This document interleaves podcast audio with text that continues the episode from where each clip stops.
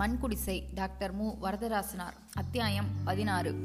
அதற்கு பிறகு தொடர்ந்து ஒரு வாரம் வரையில் பேராசிரியர் நுணுக்கி நுணுக்கி பல கேள்விகள் கேட்டு என் அனுபவங்களை குறித்து கொண்டார். நன்றாக கண்ணிமைக்க முடிந்ததா? கொட்டாவி வந்ததா? நாவில் உமிழ்நீர் ஊறியதா? குடலில் ஏதாவது மாறுதல் இருந்ததா? உடம்பில் தினவு எடுத்ததா? கால் விரல்களையும் கை விரல்களையும் மடக்கவும் நீட்டவும் முடிந்ததா? பொருள்களை நன்றாக பற்ற முடிந்ததா? மண்மேல் நடப்பது எப்படி இருந்தது? ஆடை இல்லாமல் திரிவது நாணமாக இல்லையா? தலைமயிர் இருப்பதாக தெரிந்ததா? சீப்பு எடுத்து வார வேண்டும் என்று தோன்றியதா? வியர்வை இருந்ததா? குளிக்க வேண்டும் என்று வேட்கை தோன்றியதா? உடம்பில் களைப்பு இருந்ததா? படுக்கைக்கு தலையணை கேட்காதது ஏன்? முதலான கேள்விகள் பல கேட்டு என் விடைகளை குறித்து கொண்டார். அவர் இவர் இவ்வாறு ஆராய்ச்சியில் ஈடுபட்டிருக்க மறுபடியும் உருவம் மறைக்க பெற்று ஊருக்கு போய் வர வேண்டும் என்ற ஆசை என் மனதில் வளர்ந்தது. முதலில் பேராசிரியரிடத்தில் சொல்ல வேண்டும் என்று எண்ணி துணிந்தேன். நான் அதை இதை சொன்னதும் அவர் மறுத்தார். நான் விமானத்தில் போய் வர பணம் தருவேன். போய் வரலாம். அவ்வளவு நீண்ட பயணம் வைத்து சோதனை செய்யக்கூடாது என்றார். அவரே சான்றோரிடமும் கூறினார் அவர் சிரித்தார் ஆசைக்கு ஒரு அளவில்லை என்று எழுதினார். இரண்டு நாள் கழித்து என் வேண்டுகோளை மறுபடியும் சொன்னேன். சொன்னபோது இருவரும் இருந்தார்கள். உருவம் மறைக்கலாமல் ஊருக்கு போகலாம். ஊர் நினைவு மிகுதியாகிவிட்டது என்று எழுதினார் சான்றோர். விமானத்தில் செல்ல பணம் தருகிறேன். அப்படி போவதுதான் நல்லது. போய் வர ஆகும் செலவு எனது என்றார் பேராசிரியர். உருவம் மறைத்து போய் வருவதில் எனக்கு நன்மை இருக்கிறது. முதலாவதாக ஊரார் என்னை இன்னமும் வெறுக்கிறார்களா என்பதை மறைத்து கேட்டு அறிய முடியும். இரண்டாவதாக என் மனைவியை பற்றி நன்றாக அறிய முடியும். அப்படியல்லாமல் உருவத்தோடு போனால் முன்போல் அவள் வெறுத்து புறக்கணித்தால் என்ன செய்வேன்? எப்படி குடும்பத்தில் வாழ்வேன்? அதனால் மறைந்து அறிந்து வருவேன். பிறகு தகுந்தது செய்வேன் என்றேன். அப்படி குடும்பத்தில் வரவேற்பு இல்லையானால் ஊரில் அன்பு இல்லை என்றால் உடனே விமானத்தில் திரும்பி வரலாம். நான் இங்கே ஏதாவது வேலை வாங்கி தருவேன். எங்களோடு இருந்து வாழலாம் என்றார் பேராசிரியர். சான்றோர் புன்முறுவல் செய்தார். அதன் பொருள் விளங்கவில்லை. மறுபடியும் நான் என் காரணங்களை வற்புறுத்தினேன். இருவரும் அமைதியாக இருந்தனர். சான்றோர் தம் அறைக்கு எழுந்து சென்றார். அங்கிருந்து திரும்பி வந்து ஏறக்குறைய இரண்டாயிரம் மைல் பறந்து செல்ல வேண்டும். மறுபடியும் அவ்வளவு தொலைவு பறந்து திரும்பி வர வேண்டும். மனித உடம்பில் அவ்வளவு ஆற்றல் இல்லை எவ்வளவு சக்தி மாத்திரைகள் உட்கொண்டாலும் முடியாது என்று எழுதினார். குறிப்புகளை பார்த்து கணக்கிட்டு வந்து சொல்கிறார். நம்புங்கள் என்றார் பேராசிரியர். நான் இங்கிருந்து பறக்க தேவையில்லை. இந்த ஊர் விமான நிலையத்துக்கு உங்கள் காரில் செல்வேன். அங்கிருந்து புறப்படும் விமானத்தின் மேல் உட்கார்ந்து கொள்வேன். டில்லியிலிருந்து விமானம் மாற்றிக்கொள்வேன் அந்த விமானத்தில் சென்னைக்கு செல்வேன். அங்கிருந்து ரயில் துணை கொண்டு உட்கார்ந்து ஊருக்கு செல்வேன். அங்கே சில இடங்களில் மட்டும் பறந்து செல்வேன். அதனால் உடம்பில் ஆற்றல் செலவாகி விடாது என்றேன். சான்றோர் புன்சிரிப்புடன் பார்த்தார். பெரிய திட்டம் என்றார் பேராசிரியர். கடைசியாக என் விரு விருப்பம் நிறைவேறும் நாள் வந்தது. முன்போலவே மூன்று நாட்களாக பேராசிரியரும் சான்றோரும் அந்த ஆய்வு அறையில் ஓயாமல் உழைத்து ஏற்பாடுகள் செய்தார்கள். எனிமா சத்து மருந்து முதலியன ஒரு தாளில் சில விதிகள் எழுதி கொண்டு சான்றோர் எனக்கு தந்தார். கடுமையாக போற்ற வேண்டிய விதிகள் என்று தலைப்பு தந்திருந்தார். பாலுணர்ச்சி ஊசி மருந்துக்கு குறிப்பாக இருக்குமோ என்று அஞ்சுகிறோம். ஆகையால் மனைவியை தொடுதல் கூடாது. குற்றம் செய்வதால் விளையும் தண்டனை ஒரு முறம் இருக்க அது உடனே செய்தவரின் மனதை தாக்குகிறது. அப்படிப்பட்ட உணர்ச்சி தாக்குதல் உடம்பின் நுட்ப ஆற்றலுக்கு தீங்கு ஆகையால் குற்றங்கள் எவ்வகையிலும் செய்யாமல் திரும்ப வேண்டும். நாக்கின் பழைய ஆசை அவ்வப்போது வரலாம். சில தின்பண்டங்களையோ வீட்டிலே வேறு எங்கோ பார்த்தால் தின்ன ஆசை வரும். தின்னாமல் விலக வேண்டும். உருவம் மறைந்து பிறர் காணாமல் திரியும்போது தீமை செய்பவர்களை ஒருக்க வாய்ப்பு மிகுதி. ஆகையால் உன் பகைவர்களை கொல்லவோ வதைக்கவோ மனம் தூண்டும். அந்த செயல்களில் முனையக்கூடாது. பயனுள்ள செயல்கள் மட்டும் செய்யலாம். வீணாக பிறர் ஐயூறுவதற்கும் திகைப்பதற்கும் மருள்வதற்கும் இடம் தரலாகாது. எந்த காரணத்தாலும் குரலை பயன்படுத்தக்கூடாது. பேசா நோன்பு மட்டுமல்லாமல் ஒலி செய்யா நோன்பு மேற்கொள்ள வேண்டும். பேசுதலும் ஒலி செய்யுதலும் பிறருடைய ஐயத்திற்கும் மகிழ்ச்சிக்கும் இடம் தரும். உருவமற்ற நிலையில் உடம்பில் உள்ள சத்து குறையுமாறு செய்யும். ஆகையால் பேச வேண்டாம் ஒழிக்க வேண்டாம். சினம் மகிழ்ச்சி துன்பம் முதலான எந்த உணர்ச்சிக்கும் இரம் தடக்கூடாது. உணர்ச்சி குறைந்ததற்கான நடுநிலையில் உள்ளதாக இருக்குமாறு வழிபாட்டு முறைகளில் அடிக்கடி பயில்க.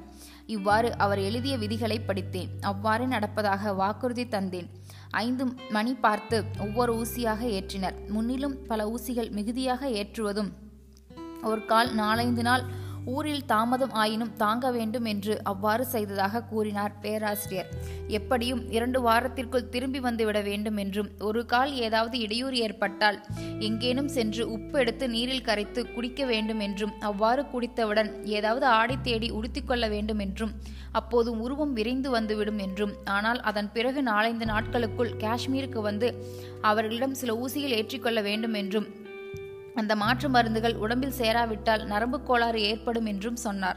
எல்லாவற்றையும் நினைவில் கொண்டு நடப்பேன். காலம் தாழ்த்துவதற்கு இடம் தராமல் இரண்டு வாரத்துக்குள் திரும்புவேன் என்று உறுதிமொழிந்தேன் அடுத்த சில ஊசிகள் ஏறிய பின் உருவம் மங்கலாயிற்று. பிறகு படிப்படியே மறையத் தொடங்கியது.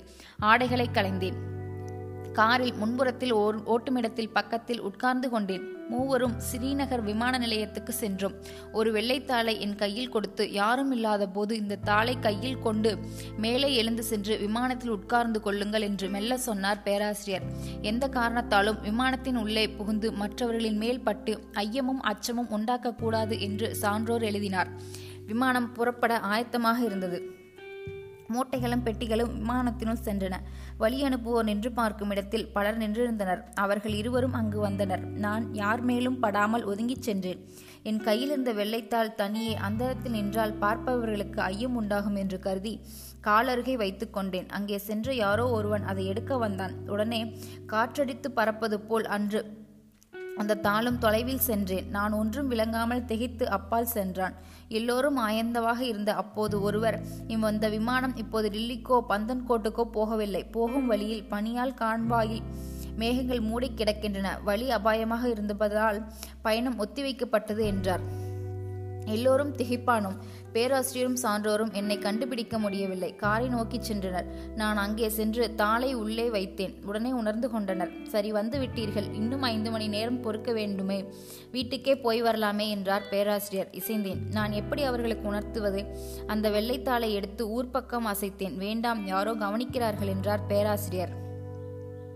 காரின் முன்பக்கத்து கதவை திறந்து வைத்து இருவரும் உட்கார்ந்தனர். நான் உள்ளே அமர்ந்ததும் அந்த கதவை சாத்தினேன். பேராசிரியர் என் தோலை தொட முயன்றார். நானே அவருடைய கையை பற்றி என் தோல் மேல் வைத்து கொண்டேன். போவோம் என்று சொல்லி புறப்பட்டார். வீட்டிற்கு சென்றதும் நான்கு மணி நேரம் கழித்து கணவாய் வழி தெளிவாகிவிட்டதா விமானம் புறப்படுமா? என்று பக்கத்து வீட்டு தொலைபேசி வாயிலாக கேட்டார். இல்லை இன்னும் மூன்று மணி நேரம் ஆகலாம் என்று மறுமொழி வந்தது. மூன்று மணி நேரம் கழித்து மறுபடியும் கேட்டார். இன்றைக்கு பயணம் உறுதி இல்லை. நாளை காலையில் வருவது நல்லது. கணவாய் வழி இன்னும் அபாயமாக உள்ளது என்று மறுமொழி வந்தது. மறுநாள் பகல் பதினோரு மணிக்குத்தான் அந்த விமானம் புறப்பட்டது. நாங்கள் நேரத்தோடு போய் சேர்ந்தோம். விமானம் புறப்பட்ட போது மேலே இருந்து அந்த வெள்ளைத்தாளை அசைத்தேன். அவர்களுக்கு உணர்ந்து கொண்டு தம் கை துண்டுகளை அசைத்தனர். அன்போடு அவர்களையும் பார்த்தேன். நான் யாரோ எனக்காக இவ்வளவு உதவி செய்கின்றனரே என்று எண்ணி உருகினேன். உடனே எந்த உணர்ச்சியும் கூடாது என்ற விதியை நினைத்து பார்ப்பதம் என்ற பாட்டை மனதுள் பாடி உணர்ச்சியை மாற்றினேன். டால் ஏரியும் படகு வீடுகளும் சீலம் நதியும் சுற்றியுள்ள மலைகளும் பள்ளத்தாக்குகளும் பார்த்து மகிழ்ந்தேன். மண்ணின் மேல் நடந்து பார்த்து காட்சி மிக குறைவு என்பதை அப்போது உணர்ந்தேன். மண்ணின் அழகை மண்ணின் மேல் இருந்து பார்ப்பதில் பயனில்லை. வான்வெளியில் உயர்ந்து அங்கிருந்து மண்ணின் அழகான காட்சிகளை பார்த்தால் உண்மையான சிறப்பு விளங்குகிறது. மேகமண்டலங்களை அணுகியது விமானம் இன்னும் மேலே உயர்ந்தது. பனியால் கனவாய் வந்தது. அச்சம் தரக்கூடியதாக இருந்தது. நாற்புறமும் மேகங்கள் இடையே பனியின் மூட்டம் இருபுறமும் மனைகள் இடையே விமானம் நுழைந்து மெல்லச் சென்றது. உயிரை கையில் பிடித்துக்கொண்டு விமானி அந்த விமானத்தை செலுத்தி வந்தான். என் கண்களுக்கு வழி தெரியவில்லை. மேகங்களையும் பனியையும் ஊடுருவி பார்க்க கண்களுக்கு ஆற்றல் இல்லை. அதனால் விமானத்தை செல் மெல்ல நகர்த்திச் சென்றான் என்று கூற வேண்டும். எப்படியோ கணவாயை கடந்தோம். நல்ல ஒளி இருந்தது. வழி தெளிவாயிற்று. பின்னே திரும்பி பார்த்தேன். எப்படி அந்த வழியின் விமானம் வர முடிந்தது என்று வியந்தேன். சிறிது தடுமாறினால் எந்த பக்கம் அலை மேலாவது மோதி பாறைகளின் தாக்கி விமானம் பற்றி எறிந்து போயிருக்கும். நேற்று வர முடியாமல் நின்று வந்ததன் காரம் அப்போதுதான் விளங்கியது. பத்தன்கோட் நிலையத்தில் அரை மணி நேரம் விமானம் நின்றது. பிறகு டில்லிக்கு புறப்பட்டது. டில்லியில் நான் தங்கியிருந்த அறையையும் அந்த நண்பர்களையும் நினைத்தேன் போய் வரலாமா என்று எண்ணினேன். உடம்பில் ஆற்றல் அளவானது என்றும் அதை விரைவில் செலவிடாமல் காக்க வேண்டும் என்றும் சான்றோர் சொன்னது நினைவுக்கு வந்தது. இரவு பத்து மணி டெல்லியிலிருந்து சென்னைக்கு வேறு விமானம் புறப்பட்டது. அதிலிருந்து ஏறிக்கொண்டேன்.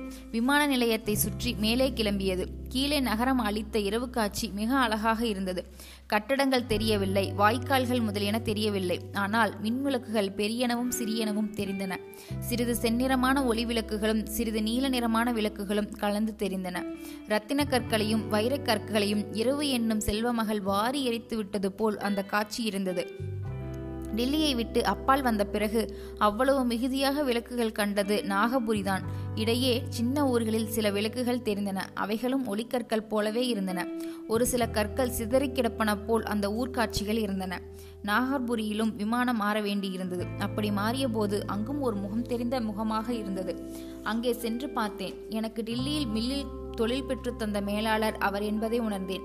அவர் எனக்கு செய்த உதவியை நினைத்தேன். என் வணக்கம் தெரிவிக்கவும் அவர் நல்லதை கேட்டறியவும் மனம் விரும்பியது. ஆனால் எவ்வாறு தெரிவிப்பது? எவ்வாறு கேட்பது?